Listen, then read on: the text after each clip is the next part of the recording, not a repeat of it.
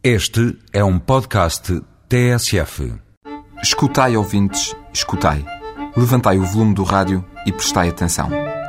Se falasse assim até ao fim desta crónica, a coisa seria difícil de perceber. Mas se até domingo for a Santa Maria da Feira, vai poder ouvir e falar muito desta maneira. E em português arcaico também, se souber. É lá que está a decorrer a viagem medieval em terras de Santa Maria.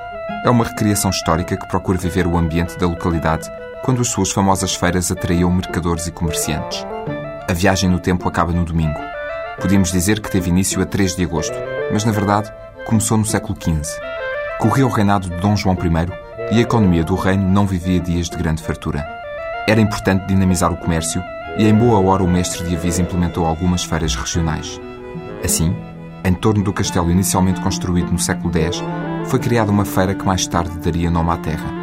Os tempos de comerciantes e azáfamas são recriados com esta viagem histórica que reúne dezenas de grupos de animação e centenas de voluntários. Os visitantes, esses são aos milhares. Vêm para ouvir música medieval e para ver danças tradicionais, malabaristas, acrobatas e cuspidores de fogo. Vêm para comer também. Amanhã à noite há uma ceia medieval no castelo. Fumados, flamejados, empadas, bola de carne e espetada de pescado estão na emenda. Também há quem venha para torcer pelos seus cavaleiros de eleição, que se batem nas justas, é o nome porque são conhecidos os combates a cavalo.